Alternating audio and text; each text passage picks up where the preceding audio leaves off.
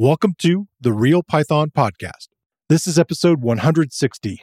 What are the unique challenges of a large Python code base? What techniques can you implement to simplify the management of a big project? This week on the show, Christopher Trudeau is here, bringing another batch of PyCoders Weekly articles and projects.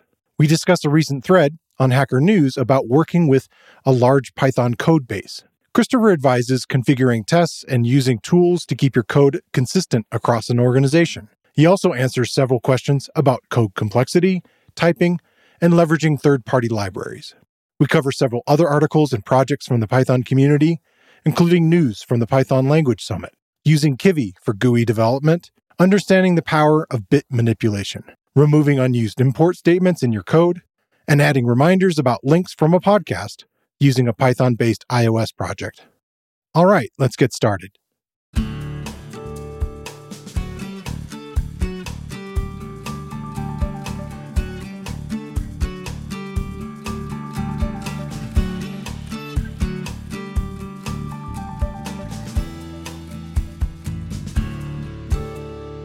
The Real Python Podcast is a weekly conversation about using Python in the real world. My name is Christopher Bailey, your host. Each week, we feature interviews with experts in the community and discussions about the topics, articles, and courses found at realpython.com. After the podcast, join us and learn real world Python skills with a community of experts at realpython.com. Hey, Christopher, welcome back to the show. Hey there.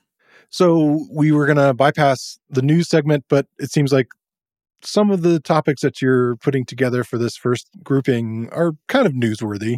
Yeah, sure. Why not? Okay. News or not news, however you want to do it. so, right. end of the PyCon conference that just sort of closed up a few weeks back. They have the Python Language Summit. Um, this is an event for developers who are involved in writing Python implementations. So, C CPython, PyPy, all that kind of good stuff. And uh, it's a full day event with multiple conversations about like the future of the language. And sometimes they talk about upcoming PEPs and that kind of good thing.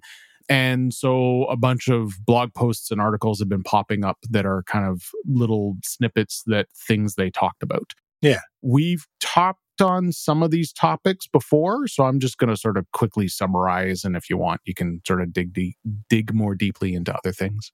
Okay. The first one was a progress report on PEP 594. And for those of you who don't have the PEP numbers memorized, uh, PEP 594 is the dead batteries PEP. That's uh, they marked a bunch of standard libraries for removal in uh, 312 and 313. 19 modules were deprecated in 311 and now they've got inside of the 313 branch that that removal has happened. Yeah Of course, 313 is still a ways off. We don't even have 312 yet, but this is a work in progress. There's a good summary post on the Python discussion board from Victor Stinner, who's the coder who's actually doing the work. Uh, talks about what got removed and what your choices are if you're using one of those things and you still need it, what all that kind of looks like. The next two bits are blog posts by Alex Waygood, who writes on the Python Software Foundation blog. The first blog entry is around the continuing conversations about the GIL, there's a lot of ongoing work connected to the global interpreter lock, much of which we've talked about before. Yep. One project is PEP 703, which proposes to make the GIL optional in CPython, and this is also slotted for Python 313. At the summit, Sam Gross, who's the author of the PEP, gave an update on the progress and the impact of the change.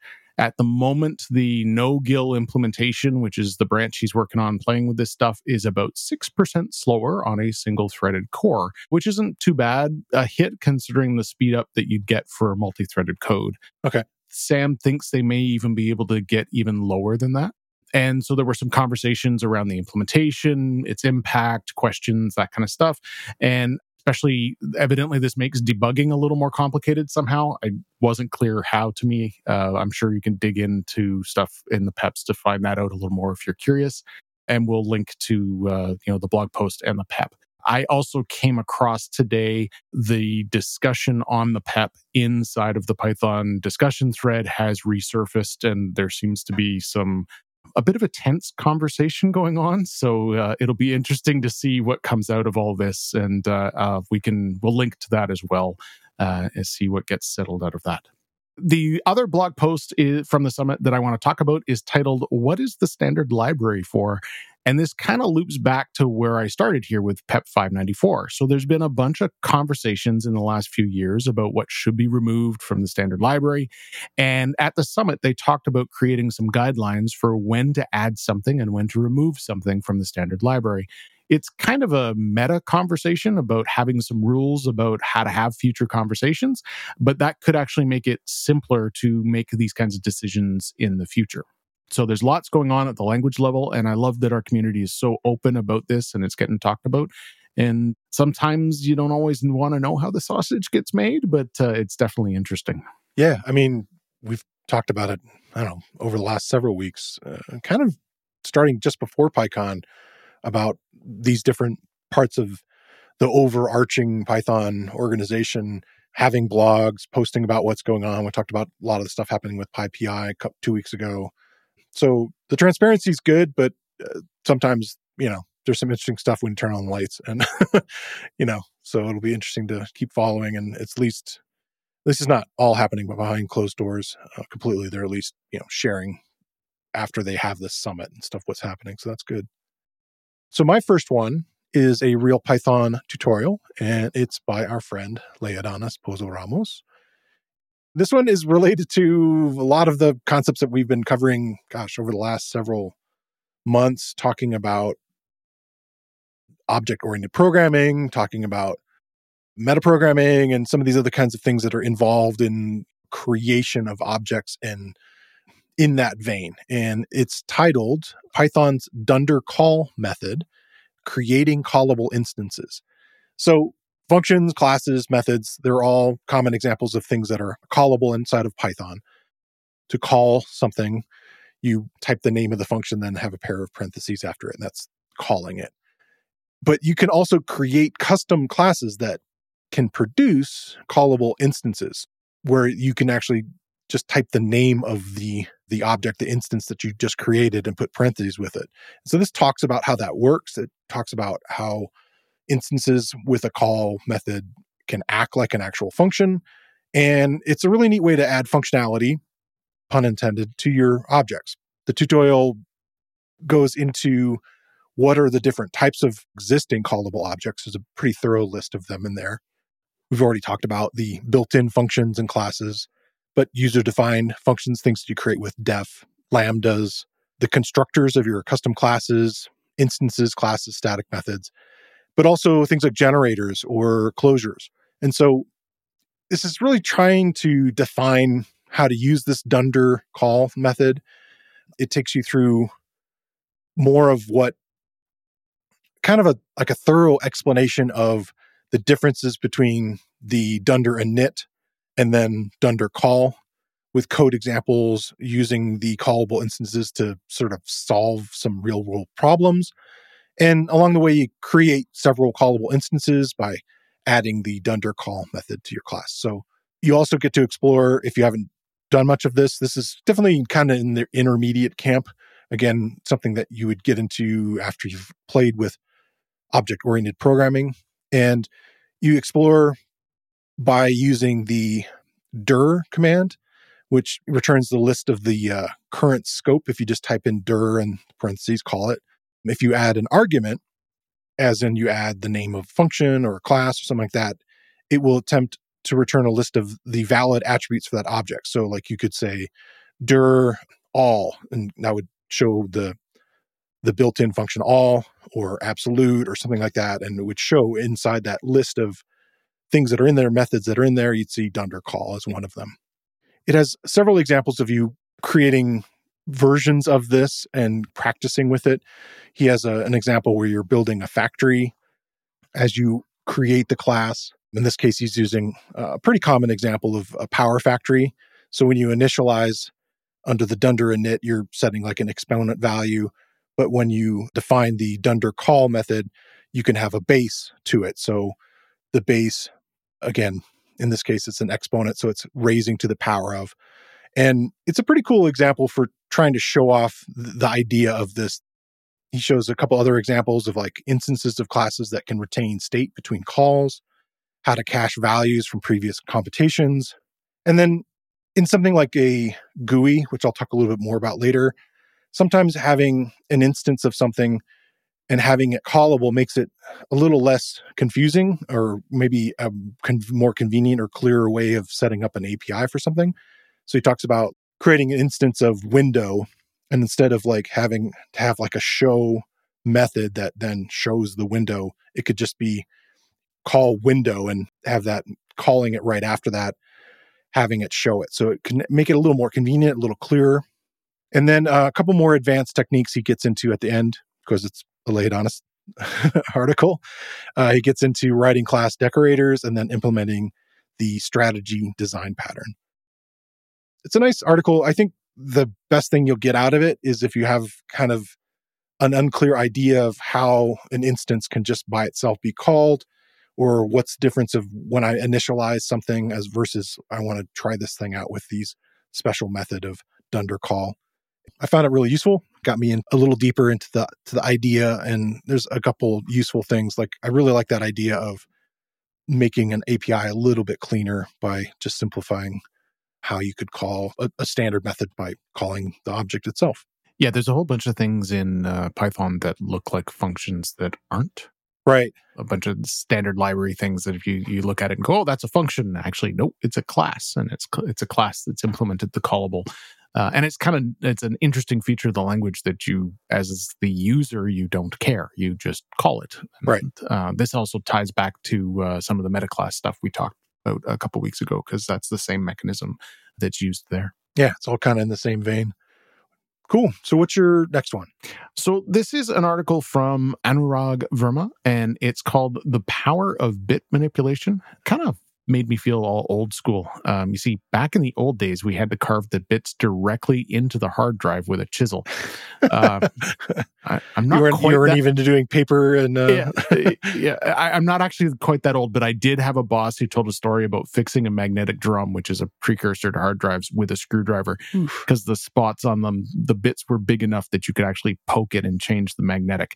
I'm not sure whether the story is hyperbole, but that doesn't stop me from enjoying it because it's it feels feels just true enough to be interesting. But anyway, yeah, totally. So in languages like C uh, that are a little closer to the hardware, you often need to be concerned about the bits that make up a byte.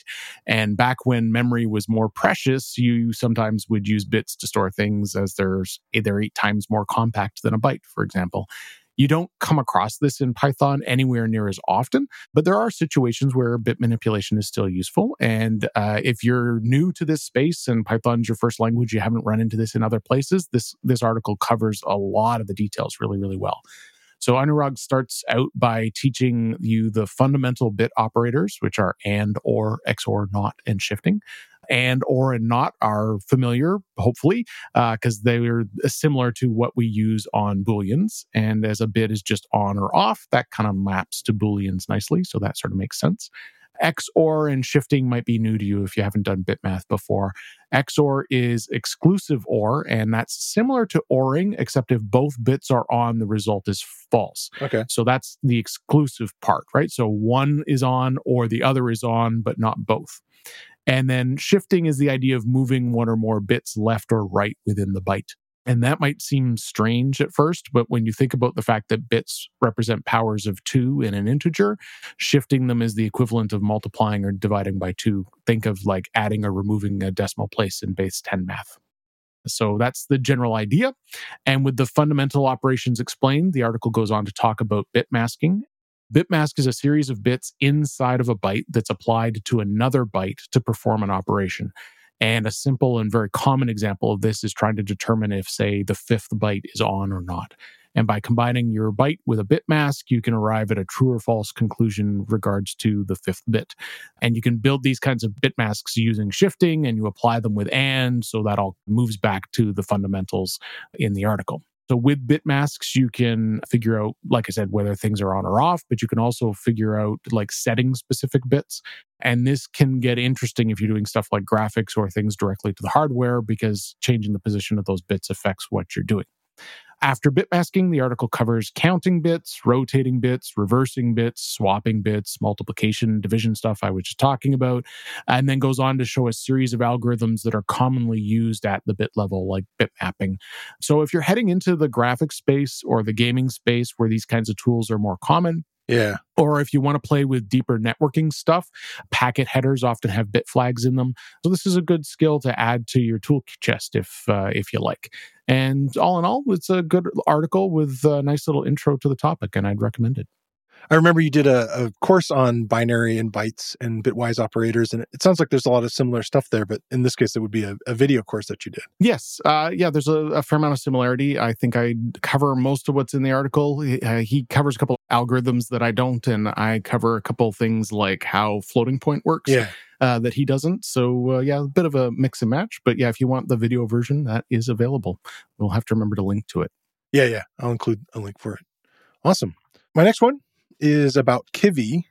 It's uh, by Francis Ali. It's on the website pythonguis.com, which is kind of an interesting site. It, it, it's sort of an overview of all these different GUI frameworks, and we've talked about a lot of them on here. And I think we might have talked about Kivy before, but I'll mention that. What's nice about this tutorial is it's really an overview and uh, hey, get started, kind of play with it. I mean, that's literally its title, Getting Started with Kivy for GUI Development. And it has lots of little first steps to kind of get you going. It takes you through writing a hello world and then really lets you kind of play and explore a little bit with some of the widgets and layout tools you do in Kivy. I didn't mention it yet. Kivy is an open source library that is designed in a little bit different way from other graphical user interface libraries. It, it's designed to be very cross platform all the way to mobile devices. And so you can create, you know, not only for Windows, Mac, Linux, but also for iOS and Android. Even supports like things like multi touch and things like that. So after the Hello World and kind of exploring a handful of some of the widgets and layout tools, they kind of give you just kind of a listing of some of the th- things that are in there, you know, typical GUI stuff like, hey, you have text inputs, you have labels, buttons, checkboxes, and a couple unique things like progress bars and drop down menus and images and things like that. It has a lot of different layouts, which is a unique thing with Kivy. Um, it has typical stuff like grids and page layouts, but there's a thing called like a scatter layout and a stack layout that feel slightly unique. And then there's examples that you get to practice a little bit with it, trying out button layouts. And then something I hadn't seen before, which is uh, kind of playing on, around inside their canvas property, where you're going down to the level of actually like drawing lines and rectangles and ellipses and stuff like that, and how to do color inside there.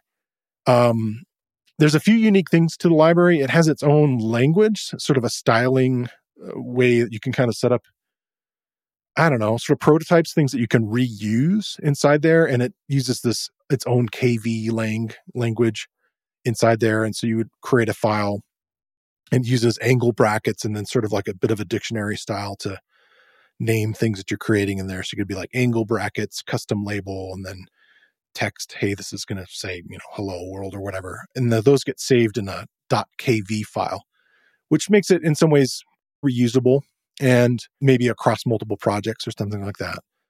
It has uh, a few other features they mentioned kind of near the end of it a builder class and something called automatic widget loading. And if you're looking for another take on a tutorial like this, RealPython has one that was actually kind of a little more geared toward okay, let's create an, an app. And in that, that one, you create a calculator app. The, that tutorial is called Build a Mobile Application with the Kivy Python framework. So you design the basic logic of a calculator, lay out all the buttons and so forth, and then it talks about some of the steps involved in getting it to a Mac then and getting it to Windows and sort of the distribution parts. And then the mobile stuff is always interesting and of all things, uh, quite the moving target because of just how the development changes uh, from eh, literally every year for things like iOS or Android. So, but it, it does give you the resources and the, the additional tools that you would need to get there. So, if you're interested in playing around in the GUI world, uh, Kivy is one of the powerful tools that's out there, and this is a good getting started. And then here's some more resources for you to play with. Have you written much with it? Uh, I've done technical reviews of the Kivy, not the article, but you know the video course, Ah, right. which I might feature this week, which was Darren's, and I liked working in it. It's kind of a nice, like I like that reusability part of it. That's kind of interesting, and it looks pretty nice. The trick is, you know, with all these GUI things that. Does it look native on the particular platform that you're in, or how how It- foreign does it yeah, look? It looks fairly modern. That's that's the usual complaint. Uh, I did some prototyping with it for mobile work five or six years ago. Okay. and we had no intent of using it. It was really just to get some screen flows and be able to talk to VCs and that kind of thing. So as a as a quick and dirty prototyping mechanism, it worked relatively well. Right. At the time, I think we had to use a jailbroken phone in order to get the Python stuff onto it, and the, the, those complications. Some of that may have become easier it was an interesting little experience but uh, yeah the one thing that kind of stuck in my head was nothing we did looked like android it just looked like whatever we did Yeah. it looked like kivy wherever you are so yeah Right. A lot of these frameworks are that way. Um, Tkinter and some other ones. I think the one thing that might be trying to cross that is um, b BeeWare. Yeah. Yeah. He's trying really hard to use the native stuff.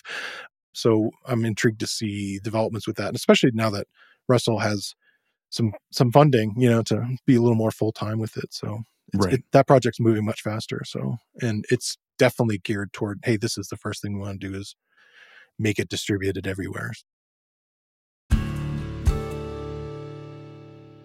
This week, I want to shine a spotlight on another Real Python video course. It's about a topic we covered this week and is another resource for getting you up to speed building GUI interfaces for your Python applications.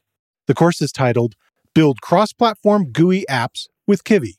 It's based on a Real Python tutorial by previous guest Mike Driscoll, and the video course is presented by instructor Darren Jones. He shows you how to work with Kivy widgets, lay out the user interface, add events, and use the KV language, and also how to create a calculator application, then package your application for Windows, Linux, and Mac OS, and then how to research the tools to package for iOS and Android. This is an intermediate video course. You'll need to be familiar with object oriented programming, but we've got you covered here at RealPython with multiple courses to get you up to speed. If you're interested in building cross platform GUI interfaces, this is a worthy investment of your time. And like all the video courses on RealPython, the course is broken into easily consumable sections. Plus, you get additional resources and code examples for the techniques shown.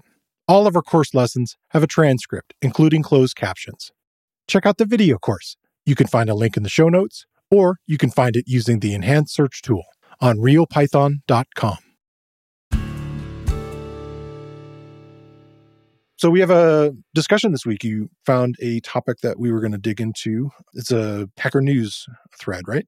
yes so it's called how do you deal with a large python code base gentleman asking the question is working on a code base with he says somewhere between 10 and 100000 lines of code that's a big range Yeah. uh, There's like 90,000 in that range. yes, sort of just looking for tips and hints as to you know how to deal with that and what it looks like. It's it's interesting. I find to me with this kind of thing that most of the advice is almost language independent. Yeah. And uh, you know, one- one of the things I like to try and sort of distinguish between is you know the larger the code base, the two things you need to start thinking about is how do I maintain the quality, and something that's kind of connected to that is a psychology thing. Okay. So, and, and what I mean by that is at my peak when I was a very junior developer and I didn't have to attend any meetings and I was heads down and whatever, I was producing about 10,000 lines of code a month. And so, uh, what that means is when you start getting into large, depending on your definition of large, that's five or six months worth of work or a year's worth of work. And you start forgetting what the pieces are in all likelihood in the industry, that's not how 100,000 lines get produced. How 100,000 lines gets produced is you've got nine or 10 or whatever people touching it. And the people who are touching it over time aren't necessarily the same people because people come and go. Right. And so the psychology of it starts to become not just what is the current quality, but how do we ensure that the future quality is up to snuff? And one of those things that most developers find a very difficult concept to deal with is on average, you're the average programmer which means on average, half the team's going to be better than you and half the team's going to be worse than you.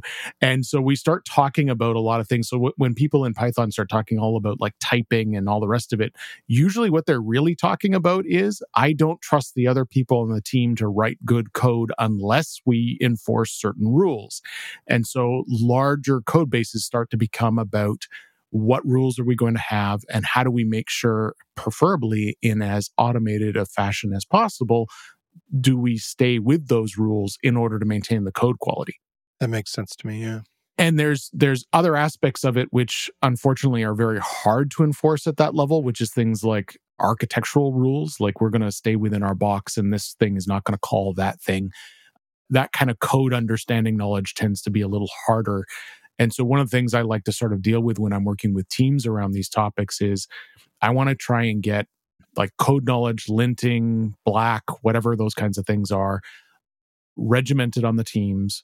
We're not going to argue about whether it's a single quote or a double quote. I hate the fact that it's a double quote in black. I don't know why it bothers me but it's easier to just say, okay, we'll use black and we're not going to argue about it. Right what kind of percentage of the arguments does that get off the table? I, a lot of them. Uh, like you know, you hear jokes about you know tabs versus spaces and things like that in other in other programming languages. And, and what not only do you get like the philosophical argument about it, one of the challenges with that is if uh, you know it doesn't happen as often in Python because the spaces are important. So we've all become very you know attentive about how it works.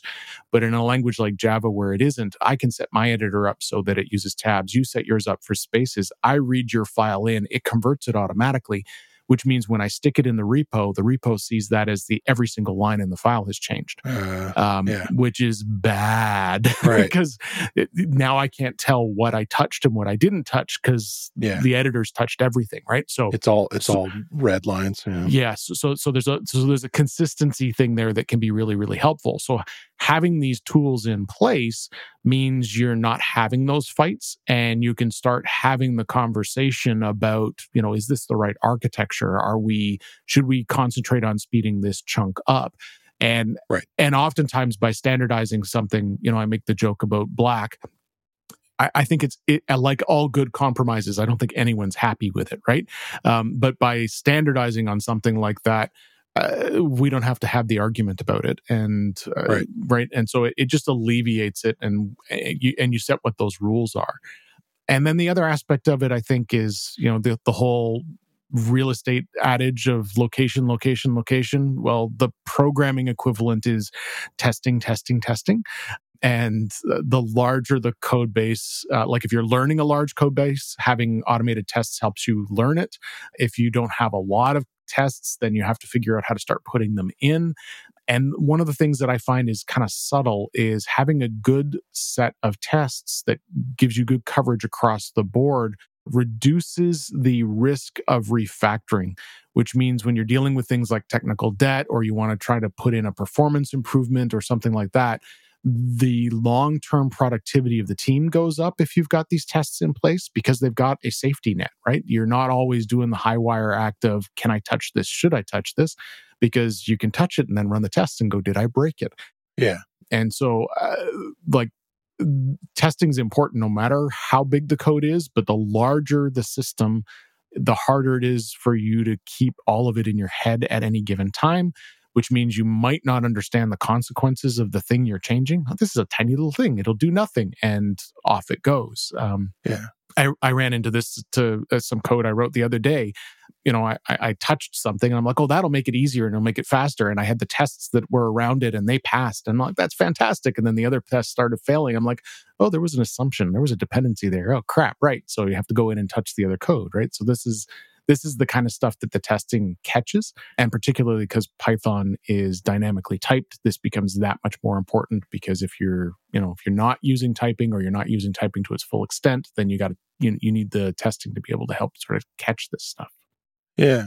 That makes me think about a couple quick things. Like one is we've talked before, or at least I've had a couple people on shows and talking about this idea of like really large functions and things like that and the idea mm-hmm. of like refactoring the code and so forth yep does adding the tests as you go, um, or even after the fact, tend to keep those sections not necessarily smaller, but like at least organized under, a, you know, like a specific thing that you can then test for. Like, does that help, like, kind of like avoid this yeah, know, in, thing that should be a single function doing a single function. Yeah, in theory, test driven development is supposed to address that, and that's the idea of writing the test first. And and and the reason is because the longer the function, more likely the more things it does. Right, right. Um, and if you have to write the tests first, that means you're going to have to write a lot of tests for it. And so, you know, having to think of okay, I, I need I need to do I need it to do these three things. That means I'm going to have to write these three tests.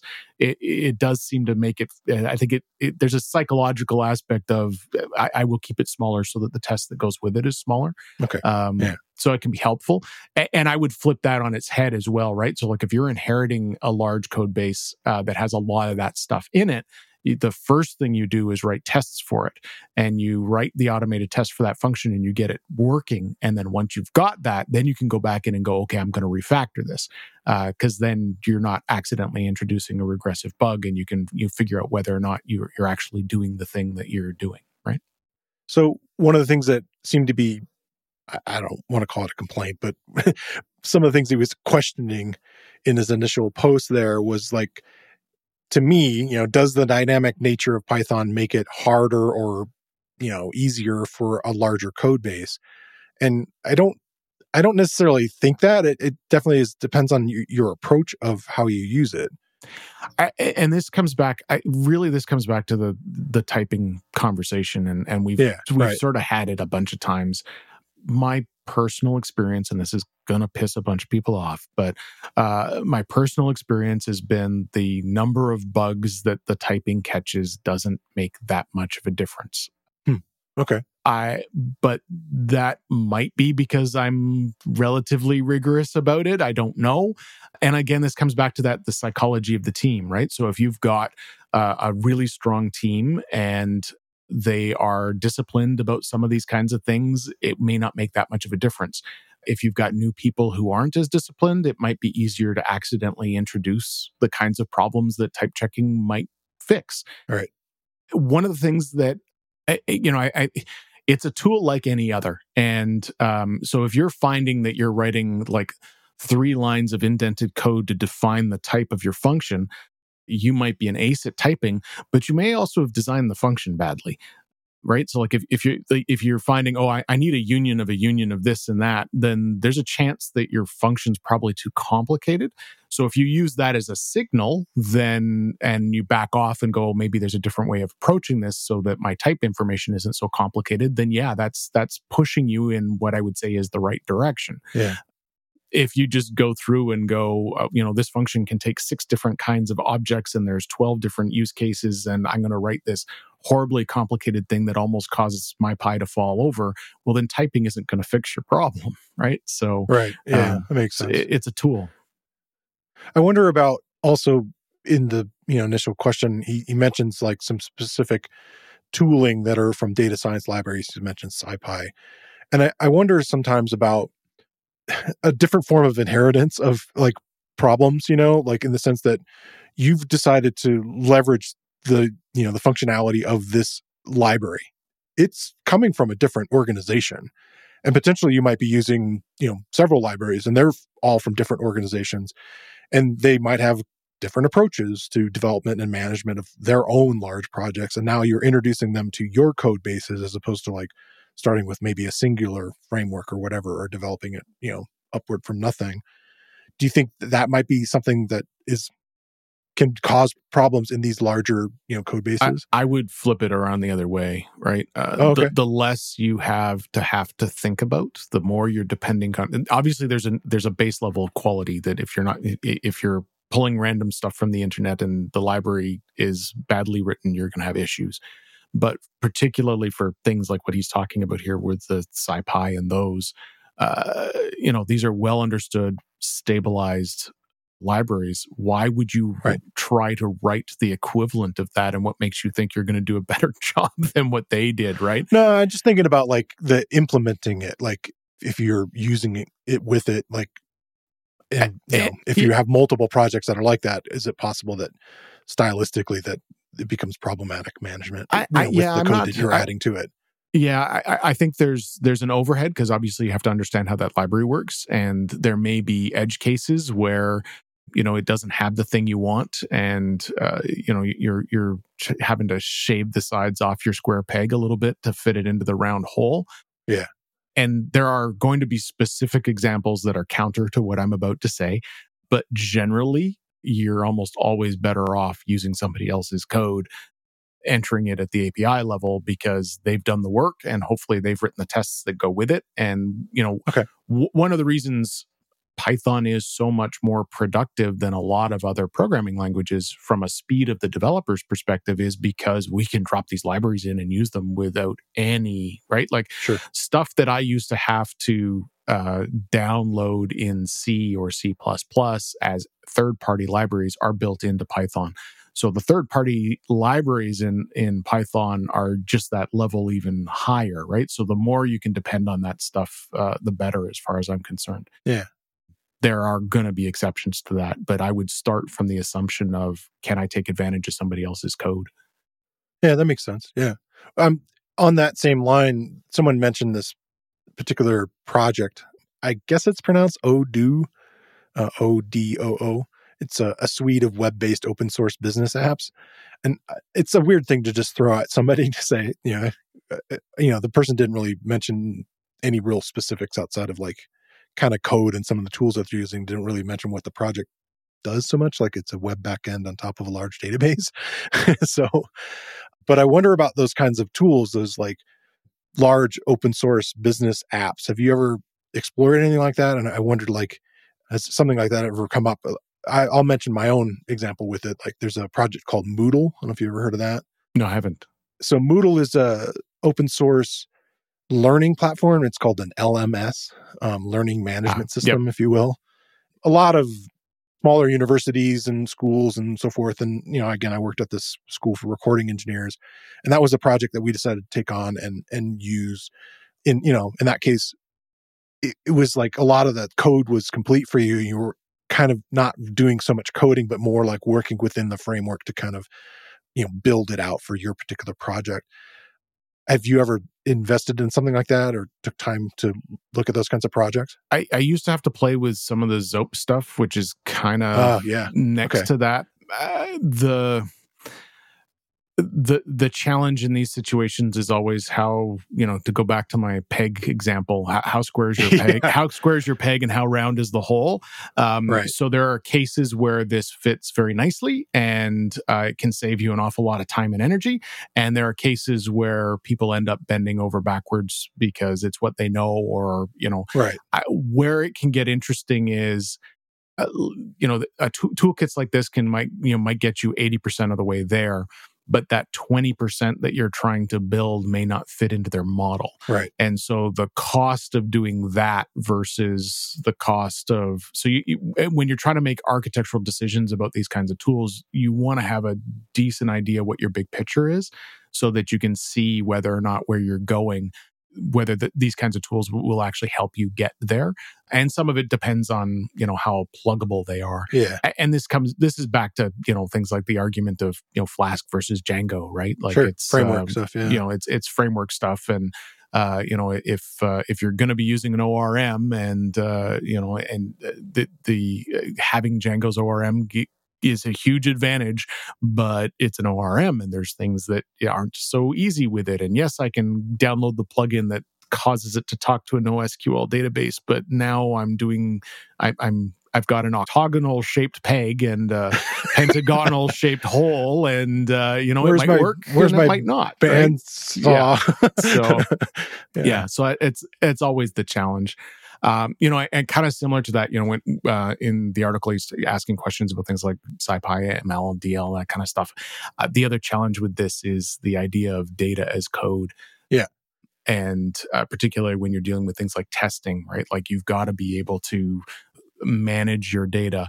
I, I see it all the time uh, in my clients. It's like, oh, okay, so how do you test this? Oh, well, we download the latest version of the production database and then we anonymize it and then we run it through. And I'm like, okay, well, I had one client when they were testing, every single time they tested, their their BAs would have to go through and find an order that was in the same state as to, in the production database as what mm. they were mm. testing. Yeah. Um, and eh, like it's just insane and and some of these things that are like order processing that take a lot of steps to build uh, so we started getting them to build tools. We are like, okay, you could push a button and get, you know, create a package that was in state number four so that they could start testing from that point.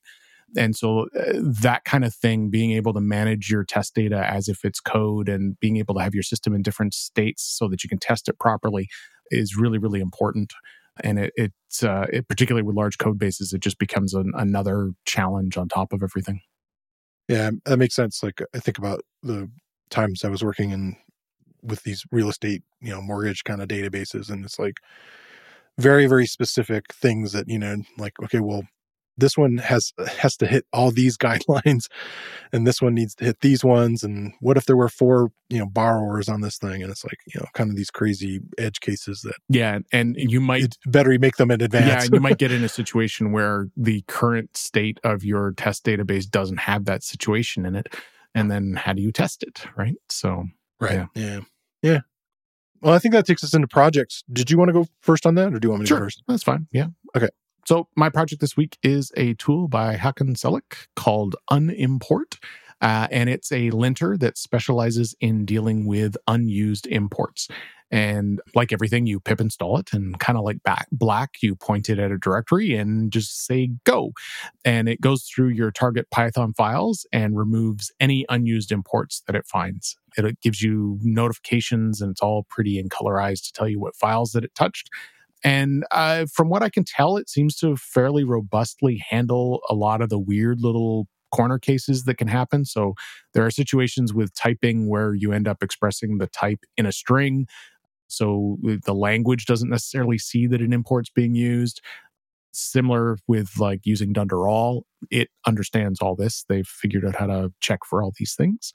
It's got pragmas for skipping things. Uh, they've got their own built one called unimport, and then they use a, uh, the noqa one, which is fairly common in other uh, tools as well. Documentation is actually quite comprehensive. He includes things on like how to use it in a pre-commit hook, how to use it in Docker, how to use it in GitHub Actions. So he's covered a lot of the major pieces. Personally, I've always ever done this with PyFlakes, uh, and it's a manual process. PyFlakes says it's unused, and then I go and fix it manually. But uh, this is my favorite kind of tool, the kind that just sort of does that one thing, does it well, and goes off and does it for you. As an aside, Hakan also wrote something called unexport, uh, which helps you keep your Dunder all values up to date. So if you're using that feature in the language, uh, that might be worth checking out as well. Nice. I have a, a quick update on two weeks ago. I mentioned the rsync time machine. Boson, he actually listened to the show or uh, the fact that you linked him in the in our uh, release of it, and he noted the stuff I had done, you know, talked about about like excluding certain directories and that you had to kind of do a little research to learn how to set that up. He's updated our sync time machine to deal with that, um, and it has it in the documentation now. So look at you nice wielding power. I got like listed like I had done an actual pull request and it was like, well, I didn't do that, but it's nice that you mentioned it. And then sent me an email about it, which was really cool. So this is another kind of community thing that kind of hopped into our transom here, like or under the transom, or how you say that. um, it's a he has it listed as a small iOS app for iPhone that allows you to link to you know basically add links that you've heard in podcasts such as ours. Um, I think Talk Python and Python Bytes is also mentioned in there, and it will add those links into your reminders app inside the iPhone the fact that he says that it's an iOS app is a little misleading in there, but it's a project by Daniel Engvall and it's on GitHub. And again, I think I already said the name, but it's called MemoCast. If you were listening to this show right now and you wanted to select one of the links that we just mentioned, such as this one, and have it like appear in your reminders so you can, you know, go and look at that later, this is a tool that's kind of doing it. And what he's using to kind of leverage this whole deal is a iOS app that's called Pythonista, which it allows you to run scripts, but you can also create actual other larger applications right on your phone. I'll talk a little more about Pythonista in a second because it's been around a few years and it, it's actually a pretty powerful tool. His project does a lot of really nice stuff of showing you if you wanted to learn how to do some of this stuff, a lot of the features and how you can kind of implement that with your phone. It shows you how to create what's called a share extension that would then run the Pythonista script and how to ha- then it could connect to the reminders app inside there. Um, he's using a very specific podcast player, in this case, Google Podcasts. So it's kind of wired for that. Uh, I personally use a different podcast player, but I downloaded it, tried it all out, and it totally worked fine. It was really cool. He also shows you how, with a separate script, how you can install a different script through a URL. And I think that's kind of a neat thing to kind of check out. So lots of good stuff like demonstrated within this project of how to, you know, if you're interested in having your phone do a little, you know, fancier kind of thing, and your go-to tool usually is Python as far as like how you think and organize code, then I think this might be a neat way to kind of get into that stuff. Um, Pythonista has been around several years, it's always been kind of like under the Apple radar as far as like allowing things that you could do system wise within your phone. And everybody always thought that it would get kicked off the platform, but it's still here. It's by Ole Zorn, um, OMZ Software is the name of it, what he publishes stuff under. And it's a $10 one time fee thing. And it's, I'm think I'm on version three. Currently, the scripting environment is in Python 3.10. You can use iPhone, iPad, other iOS devices, and it is very much a batteries included kind of thing. It has popular third party modules like Request, NumPy, Matplotlib, Pandas, and lots of that stuff tailor made, ready to go for iOS. You can access your sensor, location data, photo library, contacts, reminders, clipboard, all that kind of stuff. So it kind of lets you harness a lot of Python stuff within iOS, which is pretty neat. I've played around with it a little bit. It's mostly like a learning tool. It has a REPL, it has a full featured code editor, syntax highlighting, code completion, and so forth. So, and also supports graphics and multi touch. They actually have some games and stuff that you could create on. So, kind of two things in one Pythonista being the platform that he used to work inside there, and then his project, which was the, the MemoCast, which again, has support for our show here. And that's actually something I wanted to mention also. If you're not aware, we do have really thorough show notes. I create them every week with links and additional links. They're available at realpython.com slash podcasts. If you have a fancier player, such as like Overcast or Google Podcasts or Apple Podcasts or even Spotify has the links now in there I also create chapters so you can navigate the episodes. So if you're not using a fancier player, but you can go around and click on the different areas if you want to replay a story or navigate to a different part of a, an episode you listened to a while ago. And all the links are there for you. That's how he's able to take advantage of this feature. And I don't do this often, but I would like to throw out a request if you enjoy the show, which you know is free, can you help us out and leave a review? That would be great. You can do it on Apple Podcasts or whatever platform that you like. It really does help the show to get exposure to other people. So, or, you know, tell somebody else about the show if you like it, spread the word. I would just like to rephrase help us out and leave a positive review, just so we're clear. Yeah, yeah, please. Yeah. Again, if you enjoy the show, which is free, help us out and uh, leave a nice review. Well, thanks again, Christopher, for bringing all these projects and topics this week. Always a pleasure. All right. Talk to you soon. Bye.